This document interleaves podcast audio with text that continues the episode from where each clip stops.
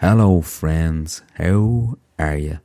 My name is Colm and this is the Sober Mess podcast and you're very welcome. Today I'm joined by my pal Olivia Farrelly, who is a grey area mentor. Olivia is a one-to-one mentor. She has a master's in health psychology and a diploma in alcohol studies. She runs alcohol-free workshops and is also five years into her sober journey. So I'm absolutely chuffed and delighted to have her here today. The sun is shining and she has informed me it's Lionsgate Day, which is a special day, and she's going to tell us all about it. So Olivia, how are you? I'm great. I'm great. Really good. Enjoying the sun. It's um, amazing. The, the sun, sun is out in Dublin. It's a rare appearance. It's I seen it coming appearance. out this morning and I cooked me porridge on the barbecue. Stop it, did you? No. Quick. It was down the middle aisle in Lidl getting all the summer gear. Oh, great. Yeah, no, I don't, listen, I don't know much about the Lionsgate portal, but I'm attending a, a, a manifestation workshop tonight. They say that there's a lot of things aligned and that today is the best day of the year uh, to write down all that you want in the world. So write a letter to yourself, dated for this day next year. Really get into what you want, what you want to get out of your life, how a typical day works, and uh, put it somewhere safe, forget all about it. And yeah, see how it goes. So it's the eighth of the eighth because it's the eighth of August. Is that it? Yeah. Yeah. Okay. I never yeah, heard of that before. Yeah.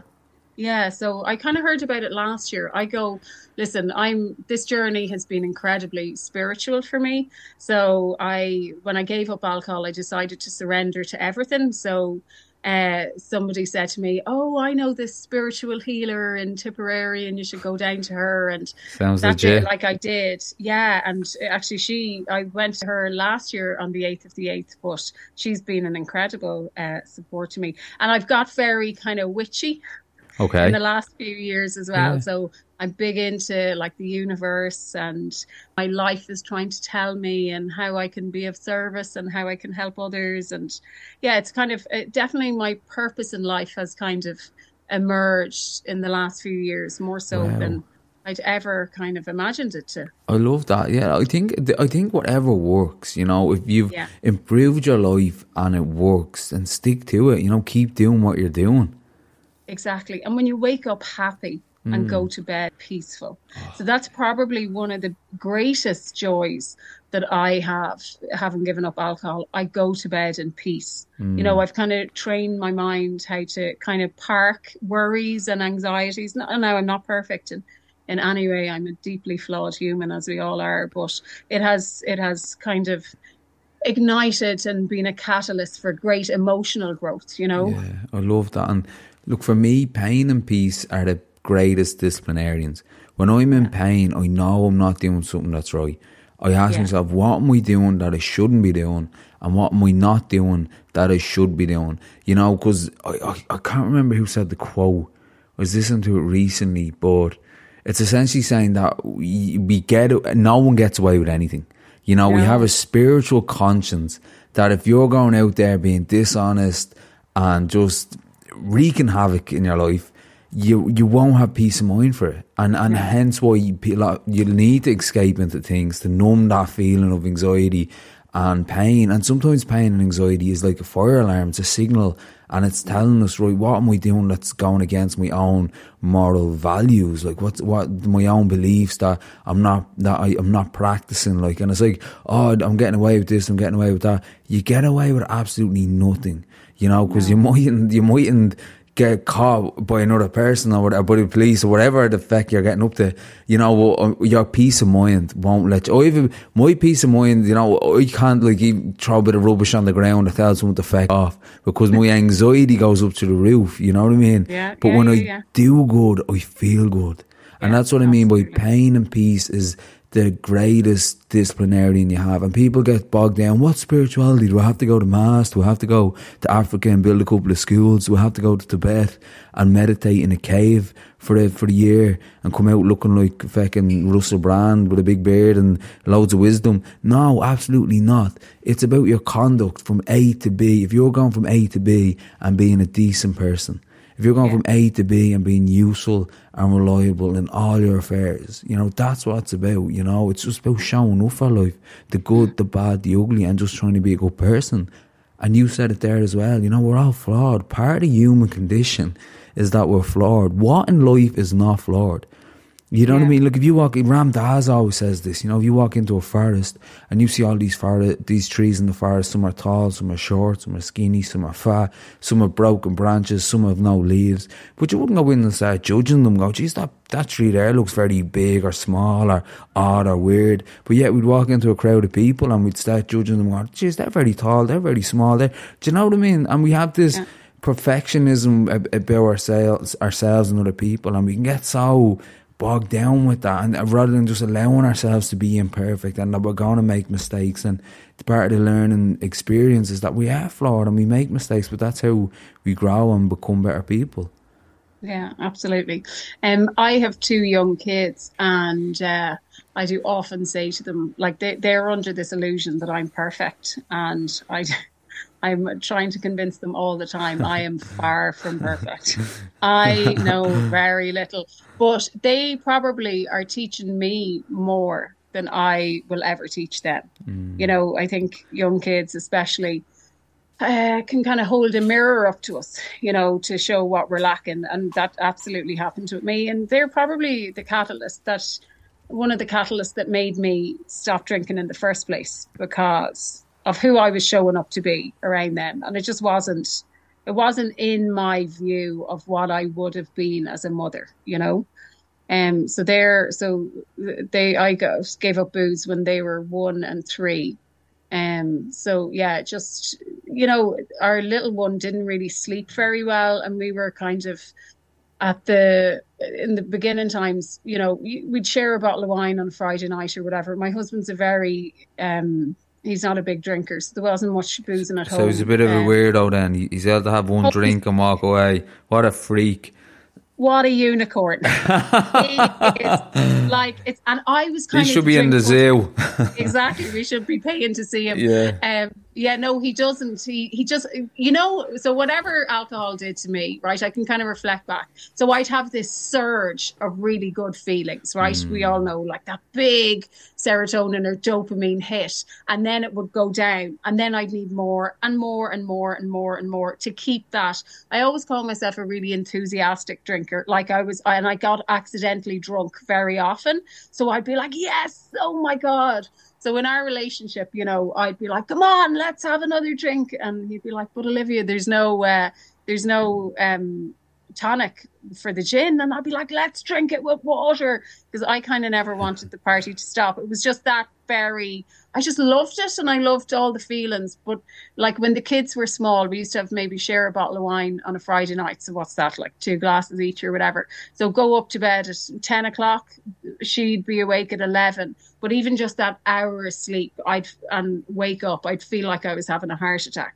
So these, so all these really negative uh, consequences were just dropping themselves in. Mm-hmm. And then it took it took years for me to finally cop on and say, Jesus, this is not enhancing my life at all. So it kind of moved, right? So it kind of, so when I, I started drinking in my mid-teens or whatever, like every single person I knew, part of that kind of ladette culture back in the nineties and all the um, uh, Alco Pops and all that kind of stuff. So like, I was kind of a self-conscious teenager, as every teenager is.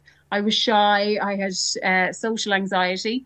It, when I drank, it made me feel like I was on the inside, right? So it made me, it, it leveled me to everybody else, uh, or so I thought. So, yeah, drank. So there was bouts of kind of heavy drinking and not heavy drinking, and I could start and I could stop or whatever. But it did. It, the drinking of alcohol taught me a lot. And back in the day, like when I had a young, very functional body, it, it there wasn't that much cost. So there was lots of benefits for going out and being a bit wild or whatever, and very little cost. So I was able to get up in the morning. I was able to have a job. You know, I have a degree. I went off and got a master's, all that kind of stuff. But it was probably my late twenties where it started to cost a lot in terms of like my mental health, and uh, my anxiety was really crippling. The thing, the, the irony of it, the thing that I was drinking to actually abate was actually causing it. Um, you know, and like I drank a lot, not just for kind of to stop the feelings of uh, anxiety, but to start the feelings of connection. Because me and my, I had a few different group friend groups or whatever, but we would always feel really close after a night out or whatever, you know, in the post-mortem the next day and all that kind of stuff. Yeah, but so kind of late twenties, early thirties, there was thousands of little clues every time I drank that it just wasn't, it wasn't for me. It was doing very little for me. I couldn't hear it though. So I was getting all these messages and, you know, uh, getting, like, I was really sick with alcohol. I mean, like vomiting constantly. The nausea was really, really bad. I couldn't eat for days. And then when my appetite would come back, I'd go absolutely nuts eating. And so there was very little balance. So I, I now know I'm a really, really highly sensitive person and that I'm highly sensitive to everything. So um, my body is sensitive to alcohol. My moods are sensitive. I'm sensitive to atmospheres, environments. Um, I have a high sense of intuition as well. So like, I just, you know, when you, hindsight is great. When you look back, you kind of go, God, I could have easily given up ten years before, but I didn't. So I eventually yeah. gave up when I was thirty-seven. And did you, do you feel that you were kind of using alcohol to like numb down that sensitivity that you had? Yeah. And uh, do you know what? So now you said in the intro that I run workshops, and I do. And I'd say nine times out of ten, the participants who come on are highly sensitive people. So they would have drank to numb down the feelings of just being highly sensitive or whatever, or really shy, you know, and that definitely was me. And then uh, I ran a workshop at the weekend, and we literally, we were like, uh, we were like t- twins or like, we all had the same kind of feelings. So alcohol would have given us the same kind of feelings. And then we live in a culture where it's so glamorized, and so there's kind of only one side of the story presented. So alcohol, mm. like drinking is glamorous, drinking is uh, really good or whatever. And then on the other, you never hear the other story. Like you never see people with their head down the toilet for twelve hours, or you never see the yeah. crippling anxiety, or, you know, so uh, a lot of people who Uh, I think, well, obviously people come to me who want to find out more about grey area drinking. They want to kind of untangle. They want to give it up. Yeah. So they like they do feel similar to they they have a similar experience to what I had, you know. Yeah, isn't that fascinating though? That it's I don't know if it's part of the insanity of of alcoholism or, or heavy drinking or however you want to label it, that we think if we can convince our peers, our friends, our family that everything is okay, that we have our things together, we have our jobs together, our relationships, we're paying the bills, we're showing up, the kids are going to school on time, et cetera. And if we can do all that, if we can function, then we're not we're doing all right if we can just convince the world to look okay on the outside. But we could be absolutely broken on the inside. But we keep going because, oh, well, I can put on this act. I'm up on stage and, and I'm convincing all these people I have my my shit together. And really, we don't, like, you know. But it's that no. insanity that we can justify and rationalise and keep going with it until it, the wheels come off, like. But that's nearly like being an adult, isn't it? Mm, yeah. We we dumb down so many things. Like there's very, what with the, the untruths we tell ourselves all the time. We kind of don't live in a real world for a lot of the time as well. Um, I definitely, at, at the end stage of it, I felt ravaged by alcohol. Mm. Now, I was probably only drinking a few times a year at that stage. So, but I was drinking in the pattern that I had always drank in. I didn't feel like I was addicted to alcohol. I didn't feel like I was powerless over it. But I drank because in the situations that I always drank in, so like weddings and funerals and confirmations and communions and christenings and all that kind of stuff. But every time I drank, I felt like a big ball of shite. It just mm. did absolutely nothing for me. So like at some stage, I had to realize this, I can't go on. And I just couldn't. So it just stopped, you know, and then I just got to a place where I stopped. I did a lot of work. I did a lot of it on my own. So like I'm kind of the self-help queen. Um, So like I started helping myself through books when I was seventeen around the social anxiety or whatever. And I've kind of worked a lot through books and stuff and kind of identified my own patterns. Now I go to a therapist every couple of weeks and do a lot of meditation and journaling and kind of get all my feelings out.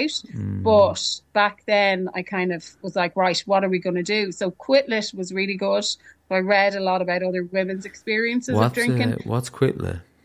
So it's basically just, uh, it's, you know, like chick lit is like literature that's uh, uh, targeting women. So okay. like um, Marion Keys, I hope that's doesn't, it's not disrespectful to Marion calling it that. But um, yeah, so Quitlit is basically a genre of books that's dedicated to people telling their story about how they overcome their struggle with alcohol.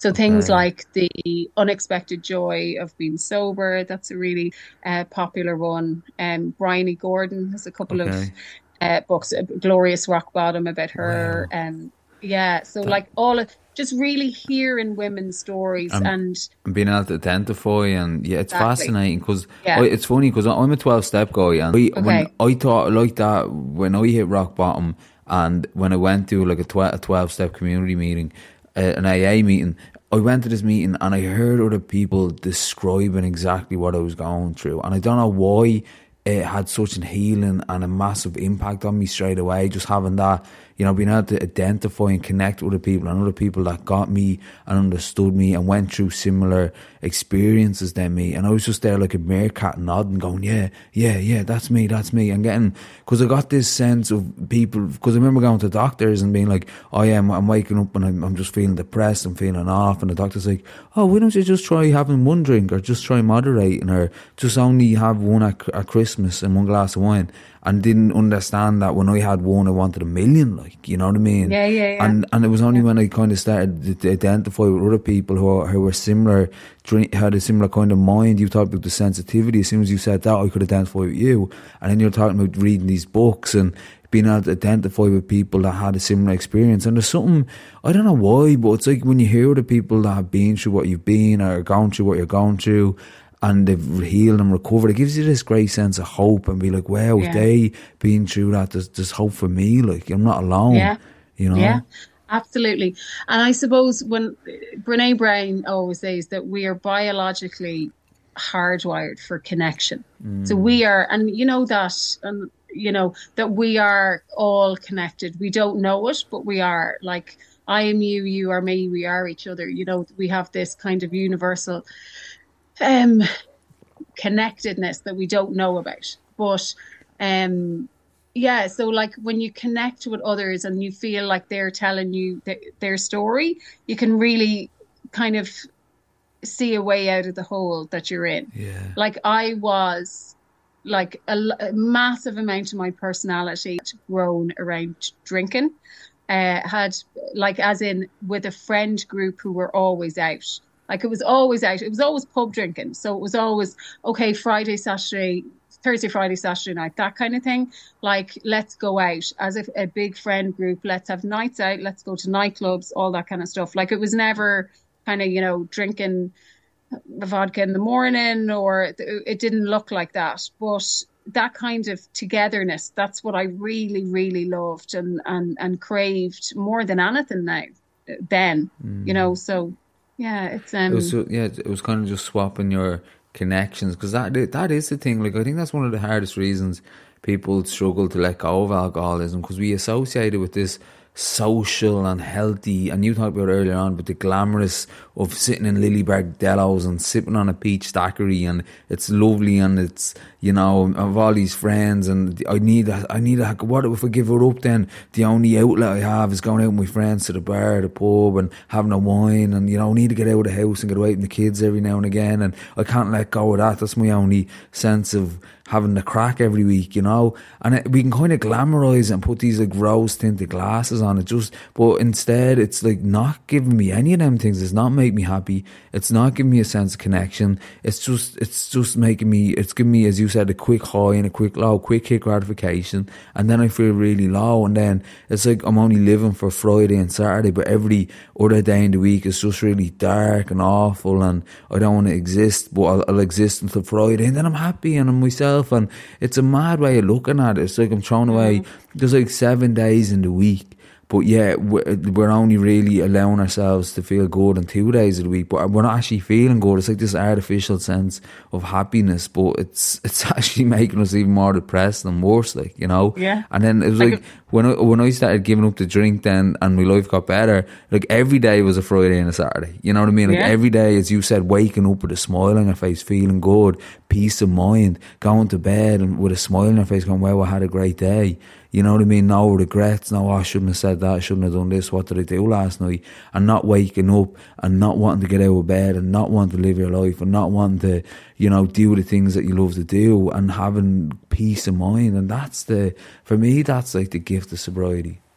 Yeah, absolutely. That pe- that kind of contentness. Yeah. And I know content kind of feels like a boring word or whatever, but you don't, I just say, listen, I won't have those outrageously high highs that I thought I had, you know, on my night, nights out or whatever, but I won't have the crushingly low lows. Yeah. Like that's, my life is kind of completely devoid of them now. And the biggest thing that got me or kept me on the road was, so I'd wake up, so I blacked out an awful lot and, um, yeah, so like I would like not remember chunks of the night and, uh, you know, sometimes I didn't remember getting home or whatever. And like when I'd wake up the next morning and there would be black in my memory, I that's when I'd kind of insert really catastrophic thoughts into what I'd done. You know, did I say this and did I do that? And that was just so exhausting.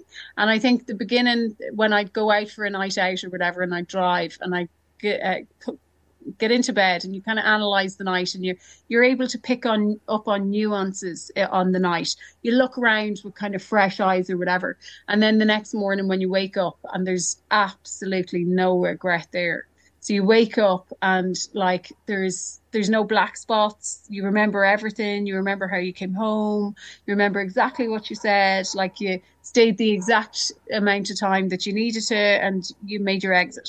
So like that was the most addictive part of uh, how I felt at the at the very beginning. And I think that's the thing that probably kept me going um, the most. And then all these other little things, you know, and it did. It took like it took I'm five years, over five years now. But wow. like so it was two thousand eighteen and then so it was two years. And I kind of pretend drank for a lot at that time for the first couple of years. And then we had the pandemic. And I know huge so many people's um alcohol use changed during the pan- pandemic because there was that kind of free-for-all attitude or whatever. And I know my husband would have said to me, like, if you were boozing during the pandemic, we would have been drinking every night of the week. Um, so then when I kind of emerged out of that, I had really uh, gained so much confidence. And I'm now at the stage where alcohol is completely insignificant in my life. Like, I never think about it. Like, I, I talk that. about it ad nauseum, you know. Yeah. But, uh, but... It just, it's not like I would never, it would never occur to me now to order a drink. Yeah.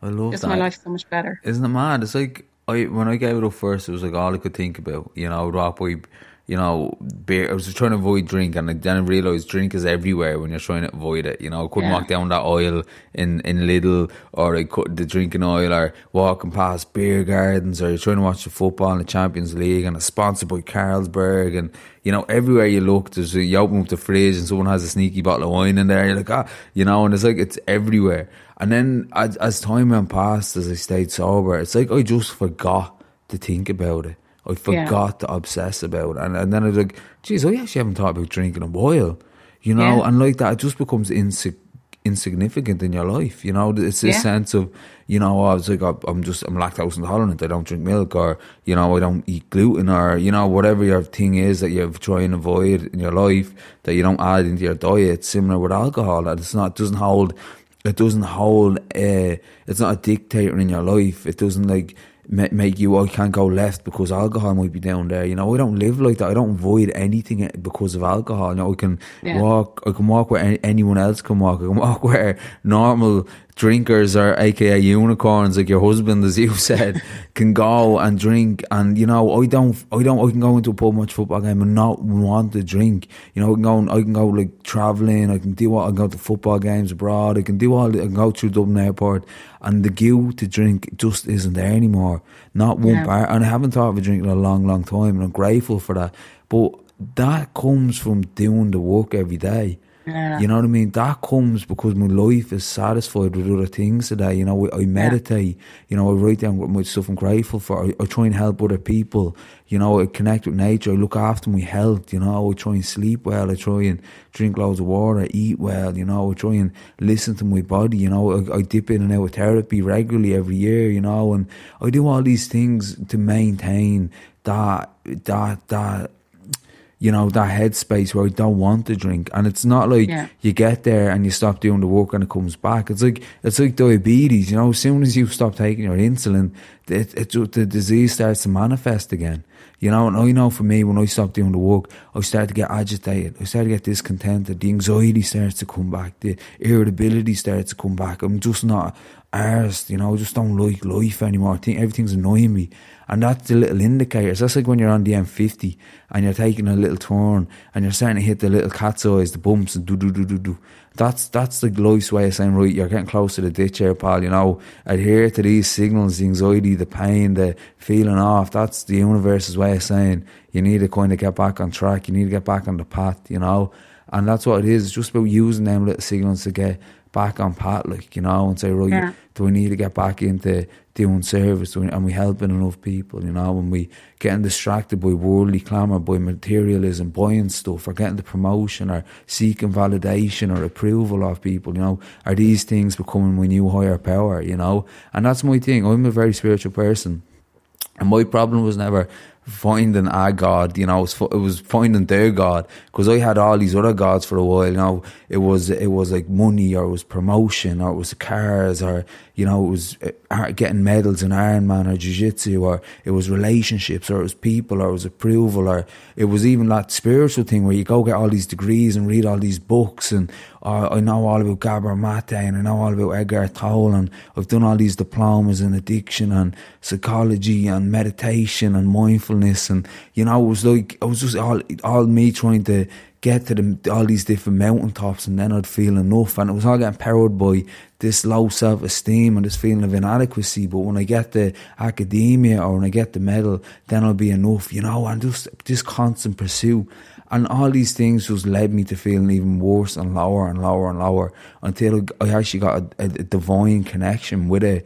Genuine higher, you know what I mean? And when I try and maintain that relationship every day with my higher power, I feel good in myself, I feel satisfied, I feel enough today, you know. And, and someone that's an alcoholic or an addict that does, that feels enough is the, the, the life beyond my wildest dreams, because I never felt enough. I always felt less than, I always felt I was lacking something. But if I took this substance, or if I took this drink, or if I got that thing over there, then I'd feel enough, you know. Whereas now I just I'm, I feel enough just with the simple things, you know, the, like I said, yeah. doing that daily maintenance every day, you know.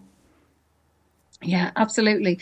And, you know, just you say there, I uh, never feeling enough, that was probably a huge part of me too. And and I, I don't think it's it, it has much to do with, let's say, my upbringing or the environment. It's it's kind of just a product of being in the world, isn't it? Like mm. the, the majority of people don't feel like they're enough, because we're bombarded with so much of what enough feels like. You know mm. what I mean? So we live in a, a highly capitalist society where, you know, You know, the we were kind of you were saying there we worship the god of money or whatever, and none of us feel enough because we don't, like, we're always th- striving for more, aren't we? Mm. And then, you know, I when I drank and the anxiety that ensued afterwards, I had this really massive fear of dying, right? Really, really massive. And how I dealt with it, again, being the self-help queen, I started reading a lot of books on near-death experiences. Mm-hmm. So I'm reading one at the minute, and I cannot remember it for, the name of it for the life of me. But anyway, it details over two hundred uh, near-death experiences. And I cannot tell you how incredible it is to read people's view of what happens when they pass over. Literally the only thing that is coming back to me, that the only thing that is important in life is love. Yeah. one hundred percent. So for you to love yourself and to love each other, and anything outside of that is just... I love that. Yeah. As, yeah. Four, as four wise men once said, all you need is love. All you yeah, need is love. It's one of my favourite songs, one of my favourite bands. and But it is mad, like, all, like even the algorithms on Instagram and Facebook are, you know, they're, they're kind of designed to make you feel like you're not enough or you're lacking something, yeah. like, you know, and yeah. it's like you feel you're having a great day and you go online and you see, oh, someone's away on a lovely holiday or someone's has something I don't have or they've, they're better looking than me or they've this or they've that. And we, straight away we're comparing them and we feel like a lack, you know, and we're like, oh, now I only feel like I'm eighty percent, but if I get A, B or C, like, you know, or even you could dress in your best clothes and you see someone has a nicer jacket than you, you know, and it's just, it's madness. But again, it's the- Theodore Rosenfeld's lovely quote, you know, comparison is the thief of joy. And I, don't, I, don't, I, get, I get that, you know what I mean? I get that when I can compare and I feel low and I have to catch myself doing it. But the only place that I get where I feel I'm enough is nature. You know, when I'm out in nature, I always get this sense of I'm enough. When I get into the sea, there's no comparison. There's no, mm. I'm big, I'm small, I'm tall, I'm skinny, whatever. There's none of that. There's, I'm just, I feel part of, when I'm up hiking on the hills, I just feel this sense of welcome, this sense of, uh, this sense of, you know, neutrality and, and, and, and feeling okay in nature, you know, and yeah. it, it's it's like, it's a wonderful feeling, like, you know, and that's why I love, I need a connecting with nature all the time, you know, because when I'm around humans or around just society, societal things, shopping centres or town or walking, you know, I'm just always, this perfectionism is building in me and it's telling me I'm not enough and I need to get A, B or C to feel enough, you know, and if I get that then I'll be enough. And you fall into that uh, that ma- that materialistic hamster wheel, you know, where you're chasing the capitalism. And look, that's just, it's society, you know, and it's not society's fault, or sorry, it's not like capitalism's fault, like, you know, but as you said, that because I have that sensitivity gene, I, I feel extra sensitive and extra, you know what I mean? I feel heavy. I'm like a normal human, just more so, you know what I mean? So like that, yeah, yeah, I'm doing, if I'm connecting with nature on a regular basis, if I'm meditating, if I'm doing all this stuff, you know, it helps with the, the sensitivity that I have, you know? Yeah.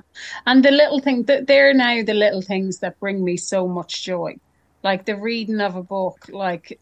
You know, I said earlier, I feel really peaceful when I go to bed at night. But nine times out of ten, what the, my last thought before I go to sleep is, like, I can't wait to get up and drink coffee. Yeah. Do you know, like, they're the tiny Same. things that now, and like, that's what happens. You get joy in the ordinary. You start, it's like waking up out of a dream, isn't it's it? Great. It's great. Yeah, yeah, it really is. I kind of tended to go back. Well, so I was thirty-seven giving it up, and I'd say I was seventeen when I really started drinking, and I kind of felt that I went back to her. So that Olivia of that era, that kind of wide-eyed innocence that I had. And, you know, even though I was socially anxious and I was shy, and I still had a great sense of myself back then. Yeah. And I tried to kind of revisit how I felt when I was her, you know, just beginning a life. And I moved away from home and I went up the north um, to college or whatever. So like, yeah, it was it was nice to kind of revisit that different part, and, you know, revisiting all the younger parts of yourself as,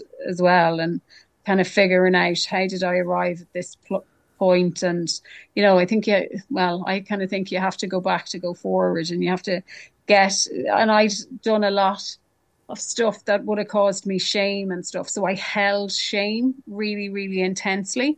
And then I worked, I was saying, I worked with a, a lady, Eileen Henehan, down in Tipperary. And um, she, uh, we worked really hard on getting a lot of that shame out of my body. And then, like you said, just one day I woke up and I was like, oh my God, I don't feel shame anymore. So I, the shame has gone. It has been kind of released from my body. And, you know, not, and like, It's it's so lovely knowing that I'm in full control of everything that I say. So like, I can have a conversation. I know I'm not going to insult you.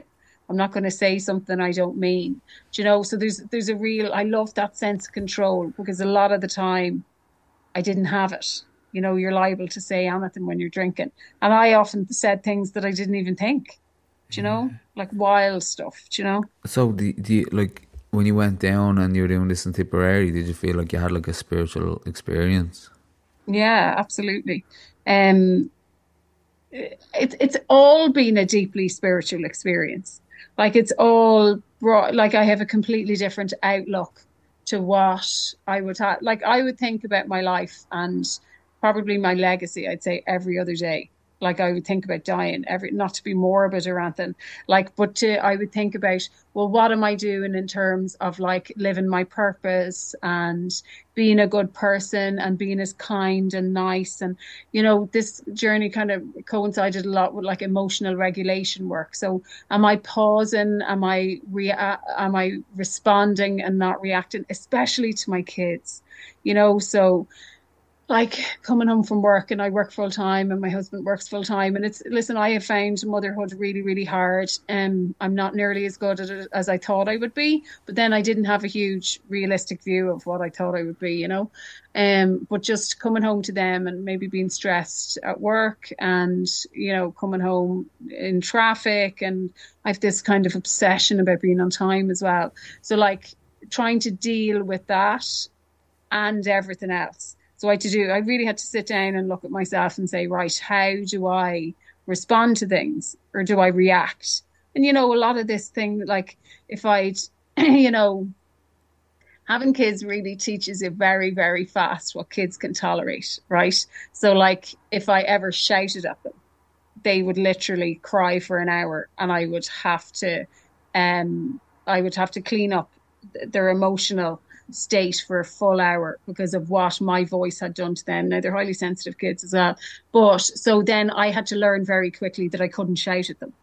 So, like, if we had to discuss something, we had to discuss something in a really nice, calm manner, because my they were highly sensitive to raised voices and stuff as well. So, you know, I was saying kind of earlier, they have taught me more than I could ever teach them, and they have definitely felt like mirrors to who I am.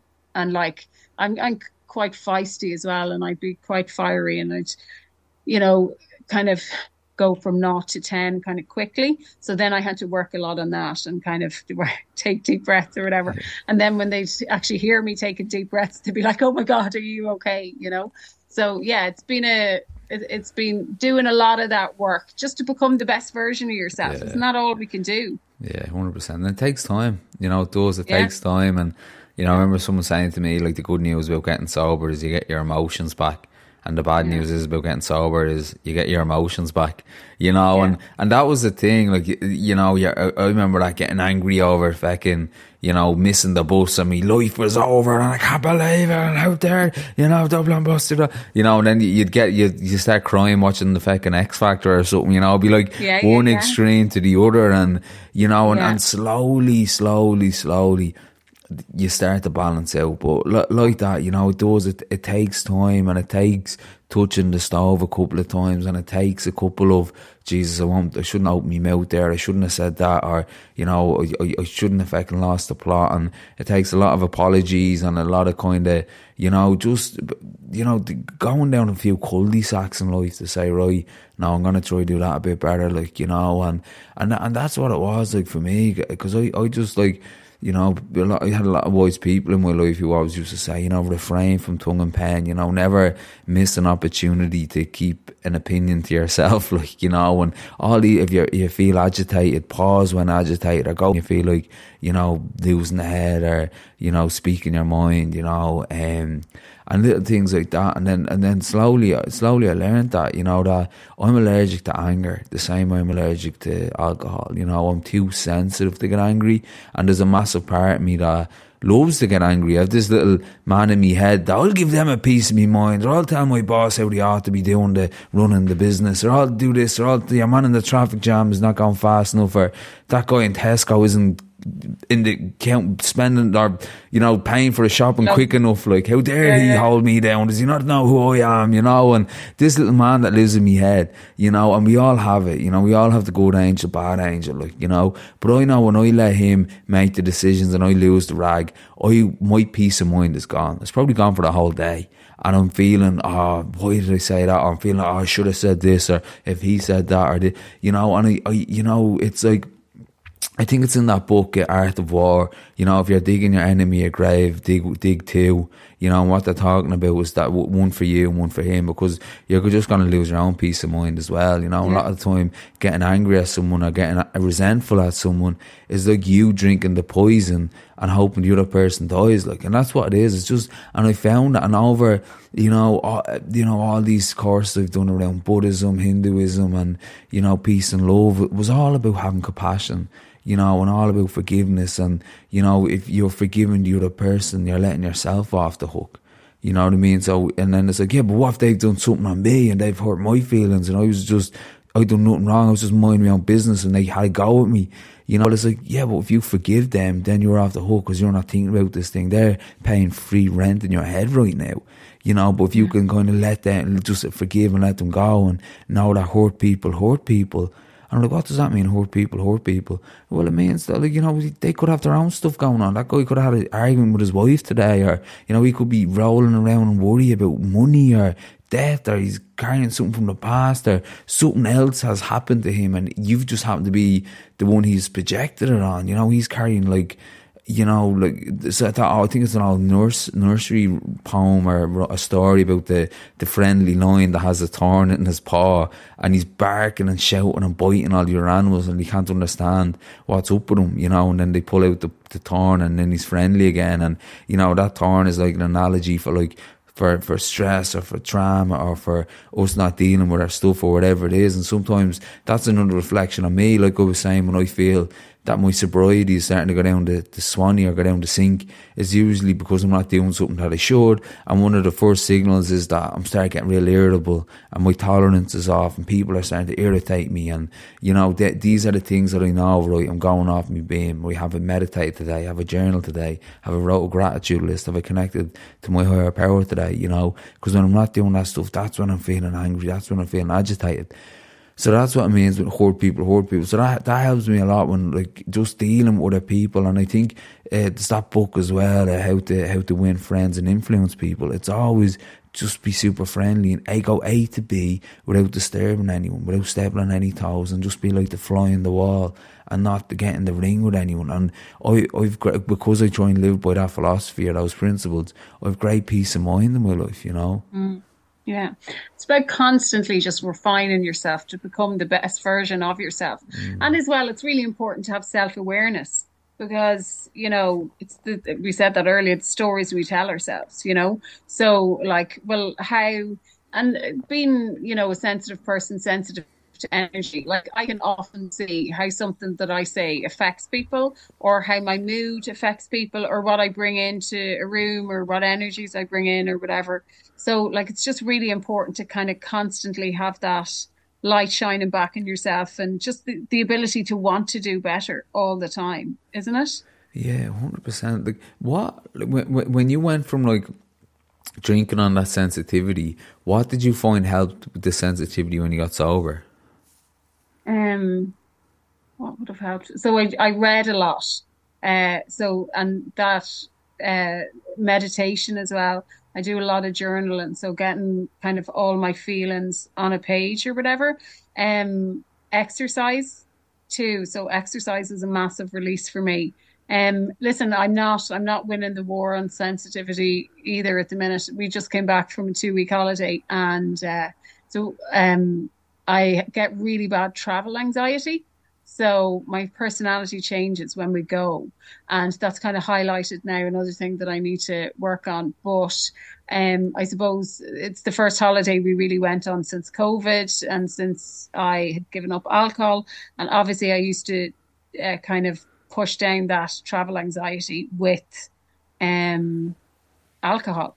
So it was very, very... Uh, it was very, very clear to see that anxiety this year, you know, so I'm definitely going to work on that. So just anxiety about cat, we did a lot of, so we ca- caught a couple of different uh, planes, and then we had to get uh, buses from here and there, and we had the two kids, and our little boy had broken his hip earlier oh, in the year. And like, so there was a lot of stuff mm-hmm. there, you know, so like I'm, and how I'm, my husband notices is, is bec- I become really, really quiet. So I don't, I'm not like myself at all. So yeah, that's another thing to kind of work on, but just to constantly be refining it. But like sensitivity, to be honest with you, I don't think I really realized how sensitive I was until I actually gave up alcohol.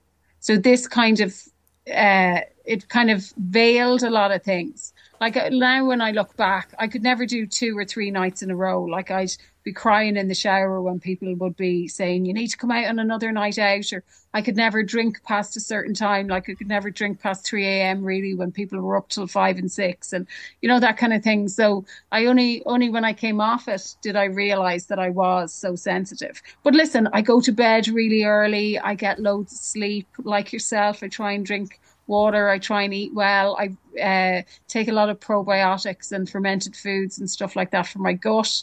So I kind of healed my gut um, at the beginning of that as well. I did consistent exercise, so I felt really, really good with that.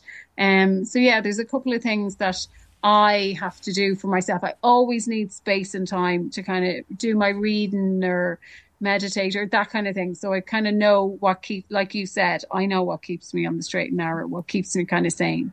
I love that. Yeah, and that's what it is. Like a lot of things Irish Pride is about. It's a lot of ex- um, experimenting in terms of our own behaviour and what works for us and what doesn't and what gives us peace of mind. It's like an elimination process with your diet. Like if you're eating certain foods and they kind of trigger your stomach or make you don't make you feel off, you'll, you'll start to uh, avoid them. Taking them out of your life. And it's similar with um, you know, with, with, with my peace of mind. You know, like I don't watch the news. I'm I try and like, you know, limit negative environments. Um, I try and limit kind of certain energies around me. You know, I try and keep listening to positive podcasts. I try and learn something new every day. You know, I try and meditate regularly. Try eco food foods. I stay away from like, you know, certain foods. I try not to eat sugar and I try and get eight hours sleep and drink enough water and eat enough protein and, and, and take like take my fish oils and my multivitamin. And, you know, when I'm thinking about this like a couple of years ago, you know, like Saturday nights be a lot different, whereas now Saturday nights like, oh shit, I forgot to take me multivitamin, you know, it's nine o'clock. Yeah. Uh, yeah, I'm, st- I'm still a rock star. I like to think so anyway.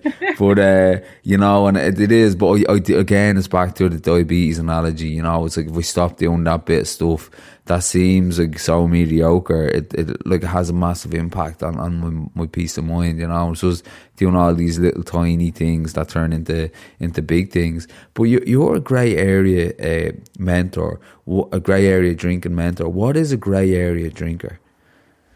So a grey area drinker, so if we look at kind of the spectrum of drinking, so if we look at on the one hand, there's like the unicorn, like my husband, or that kind of occasional drinking.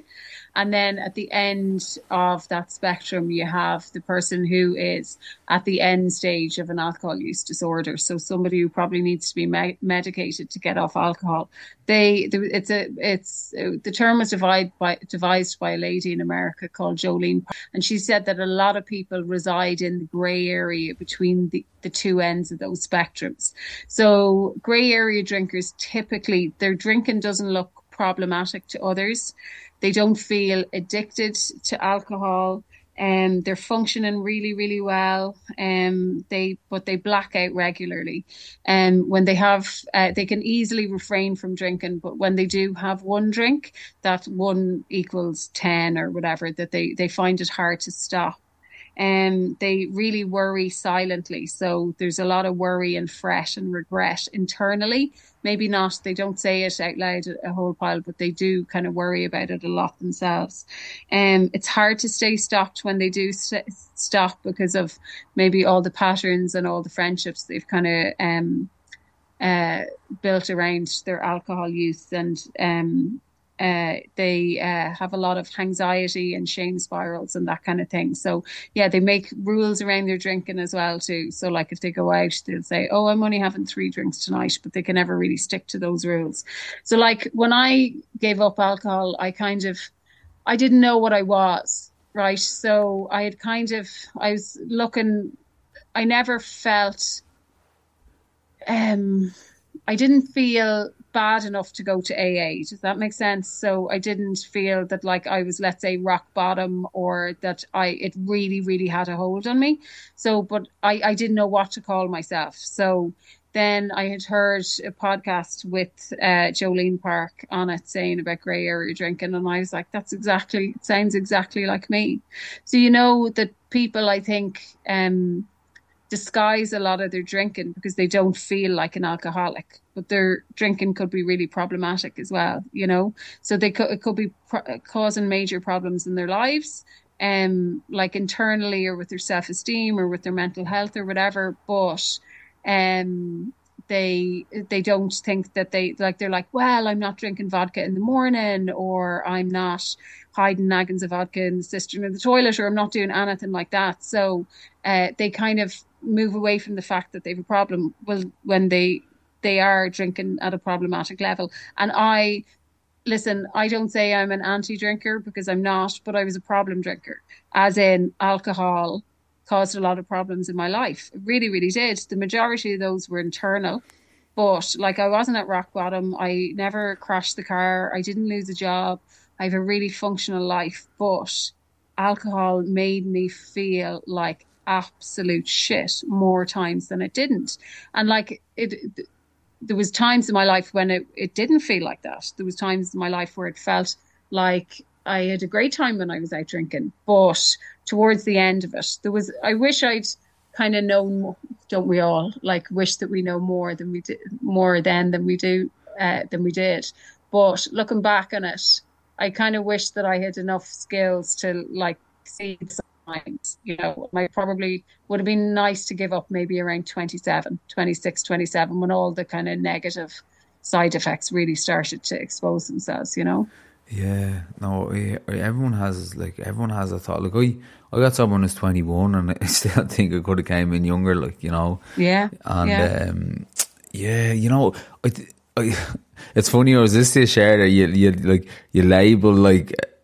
I think like a drinker, like three or four different terms. I think he said a problem drinker, then alcoholic, and then like a drink dependency disorder. Did you say that at the start? Oh, alcohol use disorder. The alcohol use disorder. Yeah, yeah, yeah. It's, yeah. It's, it's bizarre, but like, yeah, one hundred percent. Like, I totally get that. Like, it's just the the not want to stick this label on ourselves, because I like seeing it as like, oh, I'm not as bad as that person, and I think that's yeah. awful that we live in a society that, you know, it's nearly, we'd rather stay like in this misery from alcohol than do something about it out of fear of, I don't want people to think I have a problem. I don't want the, the neighbours to find out that I, I have a an alcohol dependency disorder, you know, or whatever it is. It's like the fear of the net, what the neighbours find out, what we think of ourselves. And I think the worst type of drinker is a, is a functioning drinker, in terms of, like, I'm, I'm going to say, like, functional alcoholic. Um, because like you go under the radar, that there's never enough bombs going off to ever do anything about it. Yeah. It never gets good enough that you enjoy it, bad enough that you that, that the alarm goes off that you need to do something about it. And you're just living in this subtle, miserable, lonely kind of way of look. Like we were saying about five days of the week, it's like ugh, and then the weekend it's like yeah, Saturday, Saturday, Friday, Saturday, then Sundays was fear and anxiety and hating yourself, full of shame, and then Monday, Tuesday, Wednesdays, building yourself back up again, and Thursdays, the anticipation, Friday, then it's Friday. You know, imagine you went to the shop and I, I sold you seven eggs. Two of them eggs are good, but the other five are cracked and awful. And and that's what it's like when we're living that kind of existence, where it's like five days of the week are awful because I haven't got the alcohol or the drugs or whatever the thing is, but Friday and, and Saturday is amazing and I feel top of the world, and then it's back down, it's slump again for them other five days and just living like that and never quite going anywhere, you know. And you know, a lot of people that I used to drink with, you know, I I I'd, I'd see them down the odd time down my old local, you know, going there for, for food and whatever, and I'd see I like the lovely lads, but it's that thing where they're just caught in this time warp, so just roundabout, not going anywhere, where it's just sitting in the same corner of the pub, cracking the same jokes, talking about the same stuff, you know, watching the same crap on T V, you know, talking the same, oh, someday I'll do this, someday I'll do that, and just drinking the same drink and doing it. And it's just like time is just passing, you know. And for me, the alcohol used to be the thing that used to give me a buzz and make me feel fulfilled and make me feel happy and give me the sense of purpose and meaning in my head. But it wasn't. It was a medicine that was making me sicker. The reason I can't say it was a medicine because it was it was giving me this anesthetic to life, to reality, to the sensitivity that I felt. But when I drank, it just numbed everything out. And then when I got sober, I was lacking this sense of meaning and purpose and fulfillment and joy and happiness. So I went seeking it from more organic and natural places like sea swimming, hiking, traveling, books, creativity, you know, martial arts, sports, uh, marathons, Ironman, you know, all these things that, you know, gave me a sense of fulfillment and happiness. And yeah, maybe to, to an extreme or, or an obsessive extent, but there was still that, that inclination towards wanting this happiness and a meaning in my life. But I was no longer feeling that with drink and drugs. It was now more organic things. And I think that's what life has taught me. You know, that it's like you imagine you have a sink and and you can plug the sink with anything, you know, like tissue paper or um, whatever you can find. That, that just won't, it's, it just won't fill the void. It just won't do the job. You know, and I tried all these things, and it wasn't for my personal recovery. It wasn't until, like, it was number one was connection, and number two was a higher power, you know. And it wasn't until I had that genuine spiritual connection that I started to feel this sense of, oh, wow, I can stop chasing things now. I can, I feel okay in myself. I, I you know, I feel, I feel like, oh, I feel whole, I feel satisfied.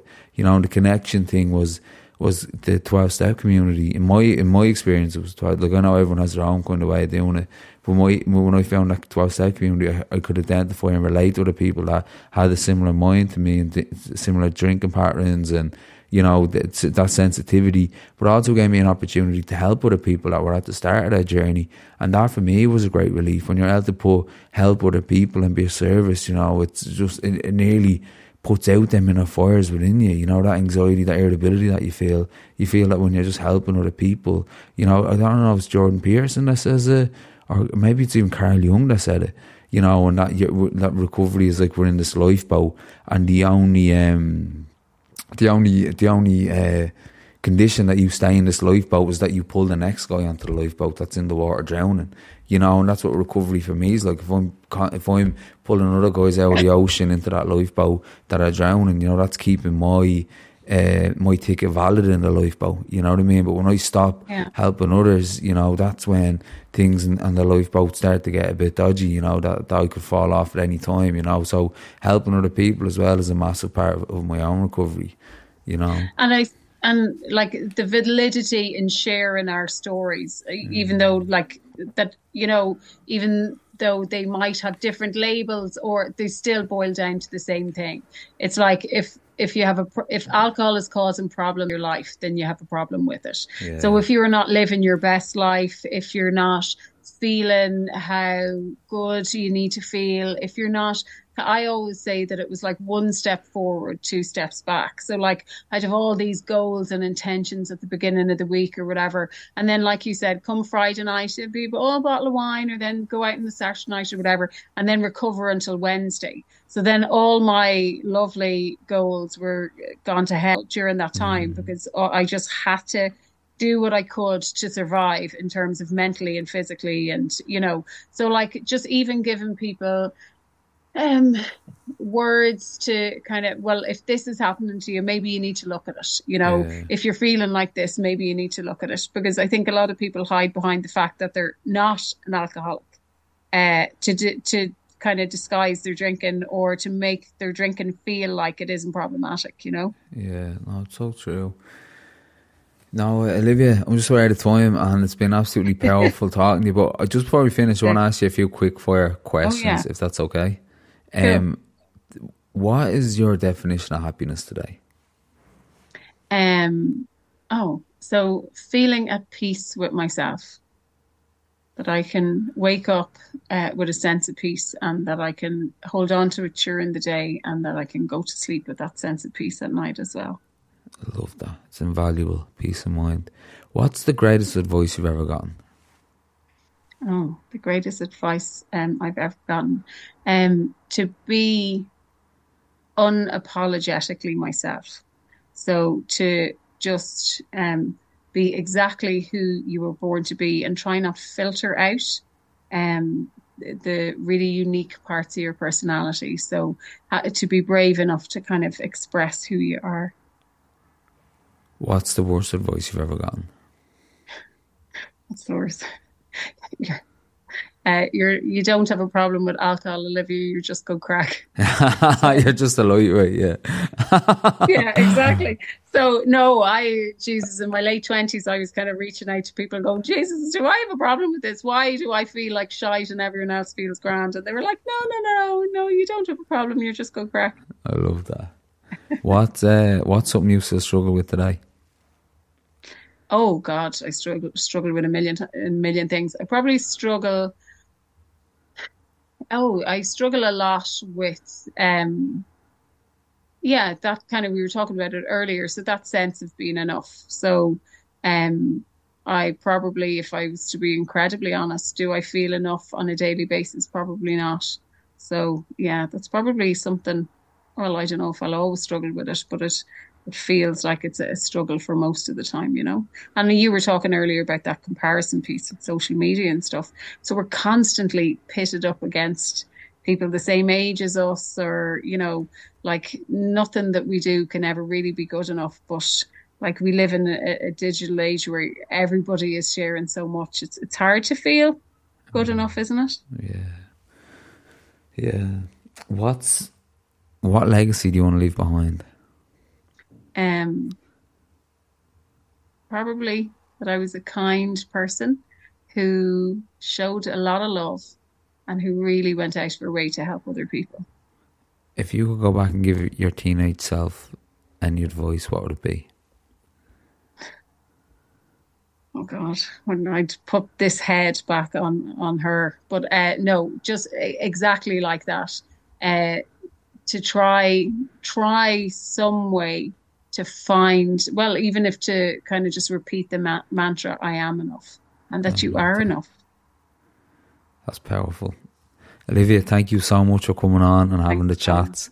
And if it's anyone wants to find Olivia, you can do so on Instagram. A grey area drinker is the tag. And can they find you anywhere else, Olivia? Uh, th- I'm just I'm just on Instagram, Instagram at the minute. I'm trying to work okay. on other Shreep. spaces. Well, I'll, I'll tag your uh, I'll tag your Instagram in the in the podcast bio, and people can can find you there as well. They just follow the link. Thanks a million, Carl. All right, Olivia, thank you so much. Have an unreal day. Enjoy that last bit of sun while you can. It's the last of the year. Oh.